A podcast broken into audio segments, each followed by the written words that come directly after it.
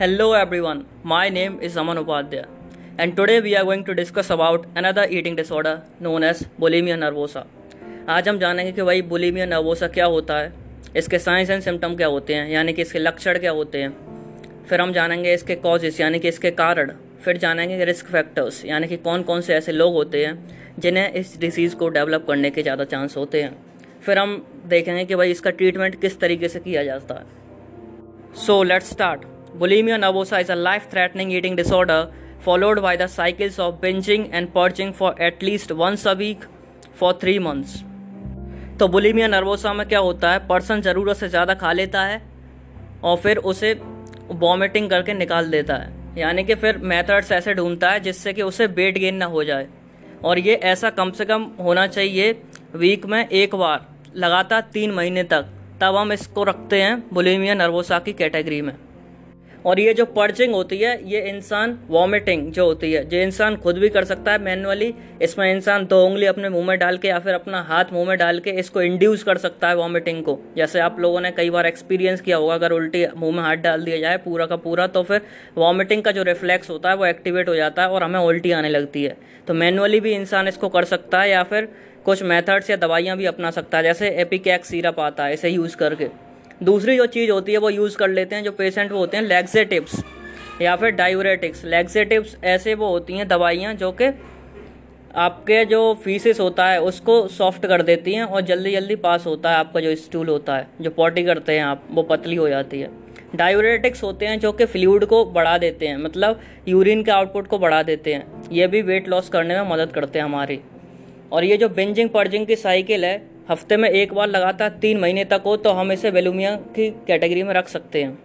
बात करते हैं अब ऑनसेट की, कि भाई बुलूमिया नर्वोसा का ऑनसेट कब होता है? तो जनरली इसका ऑनसेट होता है डिसीज़ का एडेलोसेंट पर और इन लोगों में ज़्यादा होता है, जिन लोगों में होती है लो सेल्फ एस्टीम यानी कि खुद को किस तरीके से देखते हैं, अपनी निगाहों में अपनी जो इमेज बनी हुई है, वो कम होती है जिन लोगों में।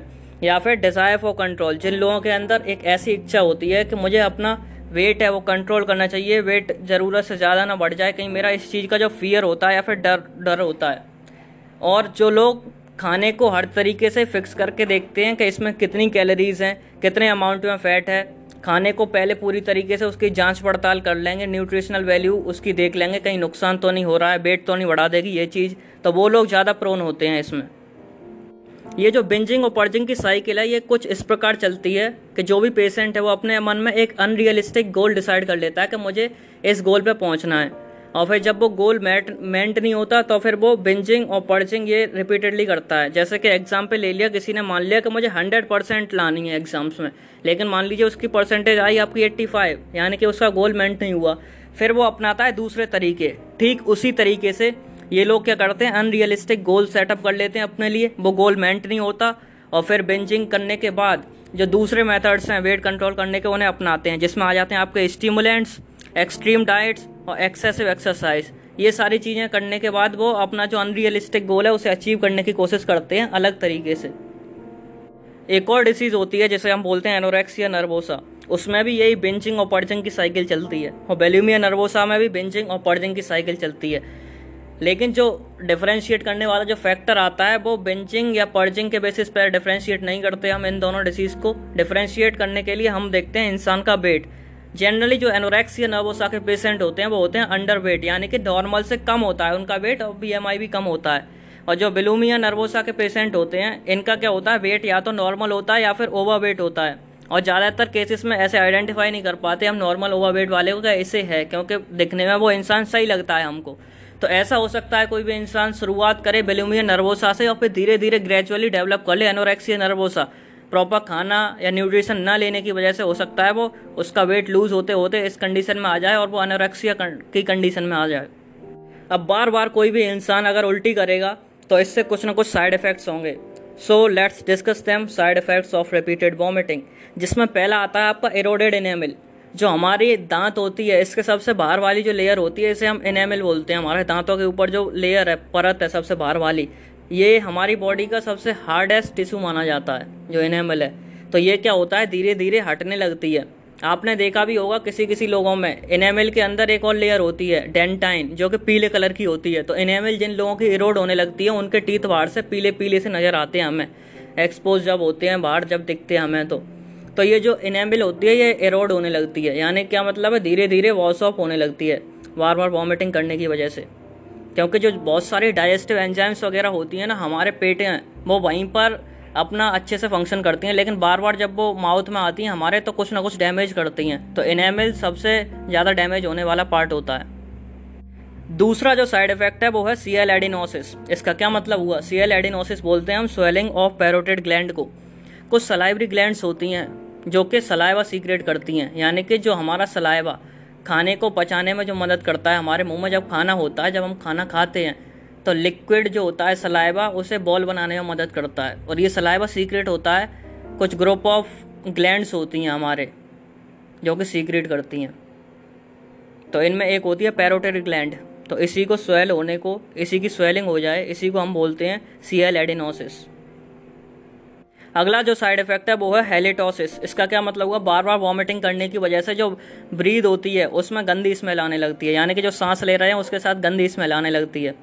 अगला होता है रसेल्स साइन इसका क्या मतलब है? जो भी आपका हाथ है, इसमें पीछे जो आपके नकल्स हैं हाथ के पीछे, इनका डिस्कलरेशन हो जाता है या फिर काले से पड़ जाते हैं और इसे हम बोलते हैं रसल साइन ये क्या होता है? क्योंकि जो बुलीमिया के पेशेंट हैं, वो बार बार हाथ डाल डालकर उल्टी करने की कोशिश करते हैं तो धीरे धीरे ये जो होता है आपके डिसकलर्ड या फिर ब्लैक से कलर के हो जाते हैं तो इससे, इसे हम रसेल साइन बोलते हैं और आइडेंटिफाई कर सकते हैं पेशेंट को। फिफ्थ जो साइड इफ़ेक्ट होता है, वो होता है जब बहुत ही फोर्सफुल हम वॉमिटिंग करते हैं तो उससे क्या होता है, हमारी जो ईसोफेगस और स्टमक की जो बॉल्स है, वो अंदर से डैमेज हो जाती है, जिसकी वजह से क्या होता है, कुछ ना कुछ ब्लड होता है, वो लीक होने लगता है उसकी बॉल्स से। इसे हम मैलेरी वेज सिंड्रोम बोलते हैं। और ये रिज़ल्ट करता है हेमेटेमेसिस में। हेमेटेमेसिस क्या होता है कि भाई जो उल्टी कर रहे हैं, उसके साथ खून आने लगता है। हेमेट शब्द जहाँ पर लग जाता है, उसका मतलब होता है ब्लड और एमेसिस यहाँ लग जाता है एमेसिस मीन्स वॉमिटिंग तो वॉमिटिंग में जो ब्लड आए, उसे हेमेट एमेसिस बोलते हैं। और देखते ही देखते कुछ लंबे समय तक अगर यही चीज़ें चलती रहें ओवर टाइम तो फिर ये रिज़ल्ट करती हैं डिहाइड्रेशन में। मान लीजिए, अगर बार बार ही फ्लूड लॉस हो रहा है तो जो ब्लड वॉल्यूम होता है, वो हमारे बीपी को कंट्रोल करने में बहुत ही ज़्यादा रोल प्ले करता है। तो जब ब्लड वॉल्यूम अच्छे से मेंटेन नहीं रहेगा डिहाइड्रेशन में बॉडी जाएगी, जिसकी वजह से क्या होगा बीपी लो हो जाएगा। और इस कंडीशन को हम बोलते हैं हाइपोटेंशन हाइपोटेंशन कब बोलेंगे? जब बीपी 90 बाई फिफ्टी से कम चला जाएगा। और जब बीपी कम हो जाएगा तो हमारी बॉडी का एक नॉर्मल मैकेनिज्म चलता है, जिसको वो कंपेंसेट करने की कोशिश करती है। कोई भी चीज़ अगर बढ़ रही है तो बॉडी उसे कम करने की कोशिश करती है। और कोई भी चीज़ अगर बढ़ रही है तो बॉडी हमारी उसे कम करने की कोशिश करेगी और कम हो रही है तो बढ़ाने की कोशिश करेगी। तो इसी में जो सेवंथ होता है, वो हो जाता है टैकीकार्डिया बीपी कम हुआ, जिसकी वजह से हार्ट ने जल्दी जल्दी बीट करना स्टार्ट कर दिया। और जब हार्ट ज़रूरत से ज़्यादा मतलब नॉर्मल जितना है, उससे जल्दी बीट करे, इसे हम टैकीकार्डिया बोलते हैं। और जब कम करता है तो हम इसे ब्रेडिकार्डिया बोलते हैं। तो टैकीकार्डिया की कंडीशन हो जाती है, जिसमें क्या होता है over hundred beats per minute यानी कि सौ बीट से ज़्यादा एक मिनट में अगर दिल धड़क रहा है तो उसे हम टैकीकार्डिया में रखते हैं। नॉर्मल जो होता है, सेवेंटी से एट्टी के बीच में माना जाता है। अगला साइड इफ़ेक्ट जो आता है, वो आता है इलेक्ट्रोलाइट डिप्लीशन का। इसमें क्या होता है, जो इलेक्ट्रोलाइट्स होते हैं बार बार हमारे वॉमिटिंग करने की वजह से फ्लूड लॉस करने की वजह से, जो एसेंशियल इलेक्ट्रोलाइट्स हैं, जो ज़रूरी है हमारी बॉडी के लिए, वो लॉस होने लगते हैं। और जो लेवल होता है, इनका गिर जाता है, जैसे कि sodium, chloride, magnesium, phosphate, potassium. अब पोटेशियम कम होने की वजह से हो सकती है एक कंडीशन हाइपोकेलीमिया, यानी कि पोटेशियम की लेवल कम हो जाना ब्लड में। जिसकी वजह से मसल में वीकनेस आ सकती है, क्योंकि पोटेशियम बहुत ही एसेंशियल रोल प्ले करता है हमारे मसल के कॉन्ट्रैक्शन में। तो मसल वीकनेस हो सकती है। अगला क्या हो सकता है? कार्डिक अरिदमियास कार्डिक अरिदमियास क्या होते हैं? हमारा जो हार्ट होता है, एक नॉर्मल रिदम में चलता है कि पहले एट्रिया यानी कि ऊपर वाले दो चैम्बर हैं, वो कॉन्ट्रैक्ट करेंगे। उसके बाद करते हैं हमारे वेंट्रिकल्स यानी कि नीचे वाले दो चैम्बर्स हैं, वो कॉन्ट्रैक्ट करते हैं। और ये रिदम में करते हैं, पहले ऊपर वाले करेंगे, फिर नीचे वाले। कभी ये रिदम डिस्टर्ब नहीं होती। लेकिन कभी कभी क्या होता है, जब इलेक्ट्रोलाइट्स वगैरह का डिसबैलेंस हो जाता है, क्योंकि मसल है हार्ट हमारी खुद एक मसल है, उसे भी फंक्शनिंग करने के लिए जो प्रॉपर इलेक्ट्रोलाइट्स वगैरह हैं, वो होनी चाहिए। तो ये कार्डियक अरेदमियास में रिज़ल्ट कर सकता है, और कार्डियक अरेदमियास की वजह से डेथ भी हो सकती है इंसान की, क्योंकि पूरी बॉडी को चाहिए ब्लड और ब्लड नहीं मिल पा रहा ब्लड कब मिलेगा जब हार्ट अच्छे से फ़ंक्शन करेगा, और ब्लड नहीं मिल पाएगा पूरी बॉडी को तो इसकी वजह से बहुत सी चीज़ें होंगी जहाँ पे एसेंशियल हमारा ब्रेन है, बहुत से पार्ट्स हैं, जहाँ पे ब्लड जितना पहुँचना चाहिए उतना नहीं पहुँच पाएगा ग्लूकोज और न्यूट्रिएंट्स जो जा रहे हैं ऑक्सीजन जो जा रही है ब्लड के थ्रू ही जाती है, वो ढंग से नहीं पहुँच पाएगी तो इसकी वजह से इंसान की डेथ भी हो सकती है, इंसान मर भी सकता है। और ये रिज़ल्ट करता है ओवरऑल मेटाबॉलिक एल्केलोसिस में। यानी कि जो पीएच होता है उसका, वो डिस्टर्ब हो जाता है हमारे ब्लड का। एसिडोसिस मतलब पीएच है कम हो जाए नॉर्मल से एल्कोलोसिस है, ज़रूरत से ज़्यादा बढ़ जाए मतलब बेसिक हो जाए थोड़ा सा और देखते ही देखते क्या होता है एंडोक्राइन चेंजेस भी कुछ देखने को मिल जाते हैं। एंडोक्राइन चेंजेस क्या हुआ? जैसे कि हमारी एंडोक्राइन ग्लैंड्स हो गई कुछ। हमारी पिट्यूटरी ग्लैंड हो गई, हमारी एडिनल ग्लैंड हो गई, हमारी ओवरीज हो गई टेस्टिकल्स हो गए पेनक्रियाज का कुछ पार्ट एंडोक्राइन में आता है, वो हो गया। तो इनकी वजह से कुछ ना कुछ इरेगुलर इरेगुलरिटीज हो सकती हैं एंडोक्राइन चेंजेस भी आ सकते हैं। इसमें आपका आ जाता है जैसे कि मेंस्ट्रुअल इरेगुलरिटीज़ हमारी जो भी मेंस्ट्रुअल साइकिल चलती है फीमेल्स में, जो मेंस्ट्रुएशन का प्रोसेस है, ये बहुत ही ज़्यादा कोऑर्डिनेटेड होता है हॉर्मोन्स के द्वारा। हॉर्मोन्स का इसमें बहुत रोल होता है हॉर्मोन्स पूरी साइकिल को कंट्रोल करती हैं। लेकिन जब हॉर्मोन्स का जो लेवल होता है डिस्टर्ब हो जाता है, जिसकी वजह से मेंस्ट्रुएशन में इरेगुलरिटी होने लगती है। जो कि रिज़ल्ट कर सकता है ए मिनोरिया में। यानी कि सीजेशन ऑफ़ द सीसेशन नहीं बोलूँगा मतलब ढंग से मेंसेस नहीं आना। हर महीने पीरियड्स नहीं आना फीमेल्स में, उसे मिनोरिया बोलेंगे। जिससे कि नॉर्मल मेंस्ट्रुएशन स्टॉप हो जाएगा, या फिर स्टार्ट ही नहीं होगा पंद्रह की एज पर जो कि जनरली होता है। और ऐसे पेशेंट क्या होते हैं? जनरली जो वोल्यूमिया के पेशेंट हैं, इनका रिस्क बढ़ जाता है डायबिटीज़ मेलाइटिस का। क्योंकि डायबिटीज़ मेलाइटिस में क्या होता है बार बार पर्जिंग की वजह से फ़ूड रेस्ट्रिक्शन की आदत बन जाती है बॉडी को। तो जो स्टारवेशन की स्टेट में सेल्स आ जाते हैं, जब भी ग्लूकोज आता है तो वो पहले से ही उसे इनटेक करने के लिए तैयार नहीं होते हैं। और धीरे धीरे क्या होता है सेल्स डाई करने लगते हैं। न्यूट्रिएंट्स वगैरह मिल नहीं पाता, और ये डायबिटीज़ की कंडीशन हमारे में डेवलप करवा देते हैं। अब बात करेंगे इसके कॉजेज़ की, कि भाई किन किन कारणों से ये बुलूमिया नर्वोसा होता है। तो इसमें पहले आ जाते हैं भाई जेनेटिक कॉजेस जनरली ये टीन्स या फिर यंग अडल्ट को अफेक्ट करता है और इसमें पहला आ जाता है जेनेटिक लिंक बहुत सारी ऐसी स्टडीज़ हैं जिन्हें हम ट्विन स्टडीज़ बोलते हैं जो कि जुड़वा भाई बहनों पर की जाती हैं, जिसमें देखा जाता है अगर एक अफेक्टेड है तो दूसरा भी अफेक्टेड होता है। कुछ होती हैं अडोप्शन स्टडीज़ जिसमें कि नॉन रिलेटेड इंडिविजुअल्स होते हैं, उनमें स्टडी की जाती है। तो उनमें ऐसे नहीं मिलता, जिसके बेसिस पर ऐसा पाया गया कि बहुत ही ज़्यादा स्ट्रॉन्ग जेनेटिक कनेक्शन होता है ऐसे साइकोलॉजिकल डिसऑर्डर्स का। अगला आ जाता है सोशल कॉस्ट यानी कि उन लोगों में ज़्यादा चांसेस होते हैं जिनमें मीडिया का एक्सपोजर ज़्यादा है। The people which have the higher rates of the media exposure are at the higher risk और जनरली ये जो वुमेंस होती हैं, हमारी फीमेल्स होती हैं, उनमें ज़्यादा होता है, लेकिन कभी कभी मेल्स में भी ये अफेक्ट करता है। और ऐसे कुछ एरियाज़ हैं जहाँ मेल्स और फीमेल्स दोनों अफेक्टेड होते हैं, उनमें आ जाते हैं, जैसे कि एथलीट्स हो गए हमारे। एथलीट्स जो कि बॉडी वेट या फिर फैट का जो हमारा वो है, उस पर मेन फोकस इनका रहता है। जिसमें डांसर्स हो गए, मॉडल्स हो गए रेसलर्स हो गए, जिन्हें अपना बाहर का आउटर एक्सटर्नल अपीयरेंस को मेंटेन करने का ज़्यादा वो रहता है। कि भाई मेरे सेप मेंटेन करनी है फिगर बना के रखना उनका काम ही यही है। तो इन चीज़ों पर ज़्यादा ध्यान देने वाले लोग ज़्यादा अफेक्टेड होते हैं, चाहे वो मेल हो, चाहे फीमेल हो। जनरली फीमेल ज़्यादा अफेक्टेड होती हैं। कुछ और कंडीशंस हो सकती हैं जो कि कंट्रीब्यूट कर सकती हैं, जैसे कि O C D obsessive compulsive disorder फिर अगला आता है डिप्रेशन फिर अगला आता है एनजाइटी और ये सारे ही साइकोलॉजिकल डिसऑर्डर्स जो भी हैं, इनके जो सिम्टम्स होते हैं, एक दूसरे के साथ ओवरलैप करते हैं। तो ओवरलैप करने की वजह से ये और ज़्यादा डिफ़िकल्ट हो जाता है किसी एक डिसीज़ को डायग्नोस करना और क्या लिंक है वो डिस्कवर कर पाना। ट्रीटमेंट ही बात करते हैं तो ट्रीटमेंट में जो मेडिकल केयर जो दी जाती है, उसमें प्रॉपर न्यूट्रिशन का ख्याल रखा जाता है और फिर वेट मैनेजमेंट की तरफ़ इंसान को ले जाया जाता है, कैसे वेट को मैनेज किया जाए और उसके न्यूट्रिशन को कैसे रिस्टोर किया जाए। अगली जो चीज़ आती है, वो आती है psychotherapy and cognitive behavioural therapy इसका क्या मतलब हुआ? काउंसलिंग करना, उसे समझाना पेशेंट को। उसके जो फ़ूड के साथ रिलेशनशिप है, वो एस्टेब्लिश करना, फिर से स्ट्रक्चर करना। उसे समझाना कि थोड़े अमाउंट में फ़ूड लो तो धीरे धीरे ये जो कॉन्सिक्वेंसेस होने वाले हैं, ये कम हो जाएँगे। तो धीरे धीरे पहले थोड़ा खिलाया जाता है उसे, फिर थोड़े उसका अमाउंट बढ़ाया जाता है। इस तरीके से और प्रॉपर काउंसलिंग दी जाती है कि किस तरीके से ये चीज़ें अफेक्ट कर रही हैं, उसे उसकी बीमारी के बारे में समझाया जाता है। और आगे उसे कैसे वो समझ सकता है इसको प्रॉपर काउंसलिंग के साथ मैनेज करने की कोशिश की जाती है।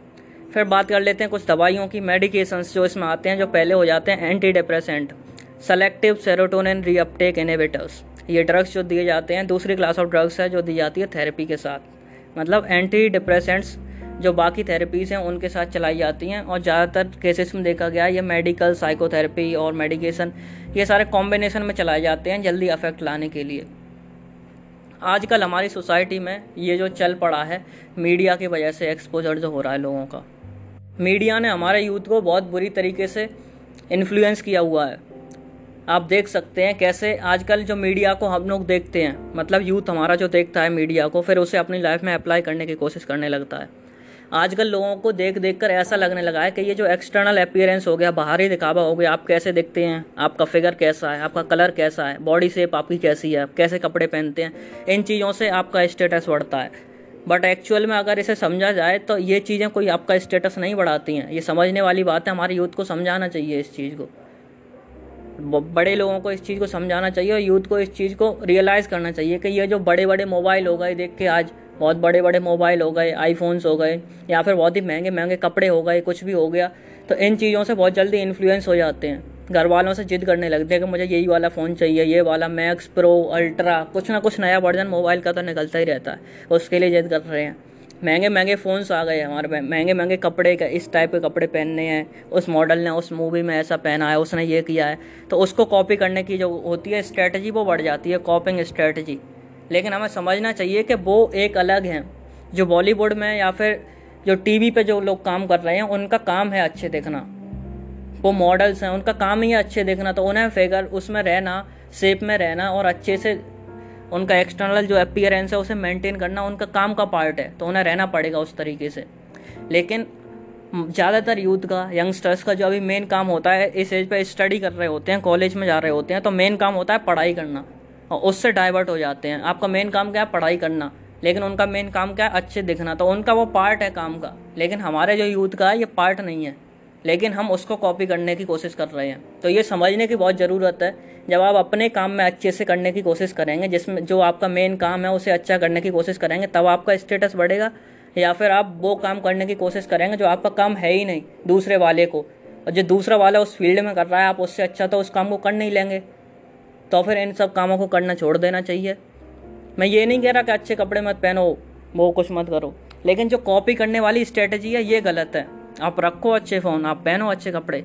लेकिन दूसरे का देख के टीवी से इन्फ्लुएंस होके या किसी दोस्तों से इन्फ्लुएंस होके, इन सब चीज़ों से इन्फ्लुएंस होके ये सब काम नहीं करने चाहिए। हाँ आप कोई भी फ़ोन देखा, आपने कंपेयर किया, आपको उसकी ज़रूरत है।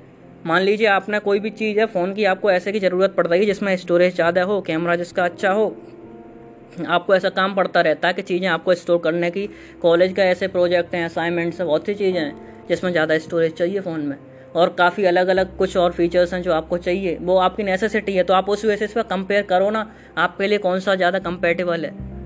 अगर वही फ़ोन सस्ते में आ रहा है तो फिर दिखावे के लिए महँगा फ़ोन क्यों खरीदना? वही फीचर्स अगर आपको सस्ते में मिल रहे हैं तो वो खरीद लीजिए आप उसे। तो ये चीज़ समझने की ज़रूरत है हमारे यूथ को। अगर आपको उस चीज़ की ज़रूरत है, पहले उसे सोचिए खुद हाँ मेरे लिए ये चीज़ है, मुझे ये चीज़ चाहिए तो फिर लो ना महँगा फ़ोन उतने में जो आ रहा है। लेकिन दूसरे ने, क्योंकि ये मैंने टीवी एक्ट्रेस के पास देख लिया या मूवी में देख लिया या किसी दूसरे दोस्त ने ले लिया तो मुझे भी चाहिए इस चीज़ के लिए जिद करना घर वालों से, ये बिल्कुल ही गलत है। प्रॉपर इसकी काउंसलिंग होनी चाहिए, इसीलिए आज मैं समझा रहा हूँ। वैसे मैं सिर्फ़ डिसीज़ के बारे में डिस्कस करता हूँ, लेकिन ये प्रॉब्लम थोड़ी सी बड़ी है, इसके लिए आज मैं एक्सटेंड कर रहा हूँ इसको। बच्चे कुछ भी देख लेते हैं टीवी पे या कहीं पे भी वही उसी चीज़ की जिद करने लगते हैं कि मेरे दोस्त ने ये वाली चीज़ ली है, मुझे भी यही चाहिए। हमेशा पूरे टाइम घर वालों से मांगते ही रहते हैं, मुझे ये चाहिए, मुझे वो चाहिए। जबकि आप इस बात से कभी बड़े नहीं बनते कि आपने लोगों से कितना लिया, बल्कि आप इस बात से बड़े बनते हैं कि आपने लोगों को कितना दिया। इस बात से आपकी पहचान होती है कि आपने लोगों को कितना दिया। फॉर एग्ज़ाम्पल मान लीजिए एक डॉक्टर साहब थे, बहुत ही बढ़िया थे। एक रिक्शे वाले का एक्सीडेंट हो गया या कभी कुछ हो गया, उन्होंने उसका फ्री में इलाज कर दिया, कोई पैसे नहीं मांगे, क्योंकि वो उस काबिल नहीं था पैसे देने के। तो जब ऐसे बात होती है ना आपके पीछे, तब आप बड़े बनते हैं। आप इन कामों से बड़े नहीं बनते कि अच्छे से कपड़े पहन लिए, महँगा सा फ़ोन ले लिया। ये सब बाहर ही दिखावा है, जो कहीं नहीं चलता, यहीं का यहीं रखा रह जाता है। और इसके बेसिस पर किस लिए आप ये सब काम करते हो? दूसरों को इम्प्रेस करने के लिए? नहीं यही मेन रीज़न जो होता है ना, वो दूसरों को इम्प्रेस करना होता है। और जो लोग ऐसी चीज़ों से इम्प्रेस हो रहे हैं, आपके दिखावे से, आपके मोबाइल फ़ोन से, आप कितना पैसा खर्च करते हैं उससे तो कल को अगर आपके पास इन सब चीज़ों से इम्प्रेस होकर कोई आ भी गया, कोई दोस्त बन भी गए तो कल को जो आपसे ज़्यादा पैसे वाला आ जाएगा या कोई और आ जाएगा तो उसके साथ चले जाएँगे वो तो। तो फिर इन सब चीज़ों का फ़ायदा क्या हुआ? सिग्निफिकेंस क्या हुआ? इसलिए हमेशा क्वालिटी देखो आप। और घर वालों से ऐसी जिद करके कि फ़ोन लेना है, मुझे ये सब चीज़ें करनी है, कपड़े लेने हैं फ़ोन लेना है, ये चाहिए, ये प्रोडक्ट वो गैजेट एक ऐसा टैबलेट के वो, इन सब चीज़ों से आप क्या कर लोगे? बेसिकली ये आपकी तो है नहीं घर वालों से ही जिद कर रहे हो। घर वालों पे आप इस एज पे पैरासाइट हो एक तरीके से। पैरासाइट है क्या मतलब? वो आप उन पर डिपेंडेंट हो पूरी तरीके से। अगर कुछ करना ही है तो अपनी दम पे करो ना। लो महँगी गाड़ी, लो बहुत कुछ, लेकिन पहले खुद उस काबिल तो बनो। तो खुद को उस काबिल बनाने की कोशिश करो पहले। फिर उन चीज़ों के ऊपर फोकस करना जो आपको चाहिए। क्योंकि आपको किसी ने हक नहीं दे दिया कि आप ज़बरदस्ती प्रॉब्लम तो यही है ना। क्योंकि आजकल जो यूथ है वो ये सोचता है कि ये मेरा हक है, जो अपने मम्मी पापा से मांग रहा हूँ मैं। आपका कोई हक नहीं है। अगर होते कहीं विदेश वगैरह में तो बीस साल के होते ही बाहर निकाल के खड़ा कर दिया जाता, कि बाद जा देख अपना अपना। यहाँ पर ये पढ़ाई वढ़ाई की जो फ़ीस वगैरह देते हैं ना, सब कुछ जो करते हैं, वो आपको एडिशनल मिल रहा है। इस चीज़ का आपका कोई हक नहीं है मांगने का। जो आपको मिल रहा है, इस तरीके से सोचना चाहिए कि ये मुझे एडिशनली मिल रहा है। So that was all about bulimia nervosa आज की वीडियो यहीं ख़त्म करते हैं, ज़्यादा लंबी हो गई। थैंक यू वेरी मच आपने मुझे इतना समय दिया सुनने के लिए।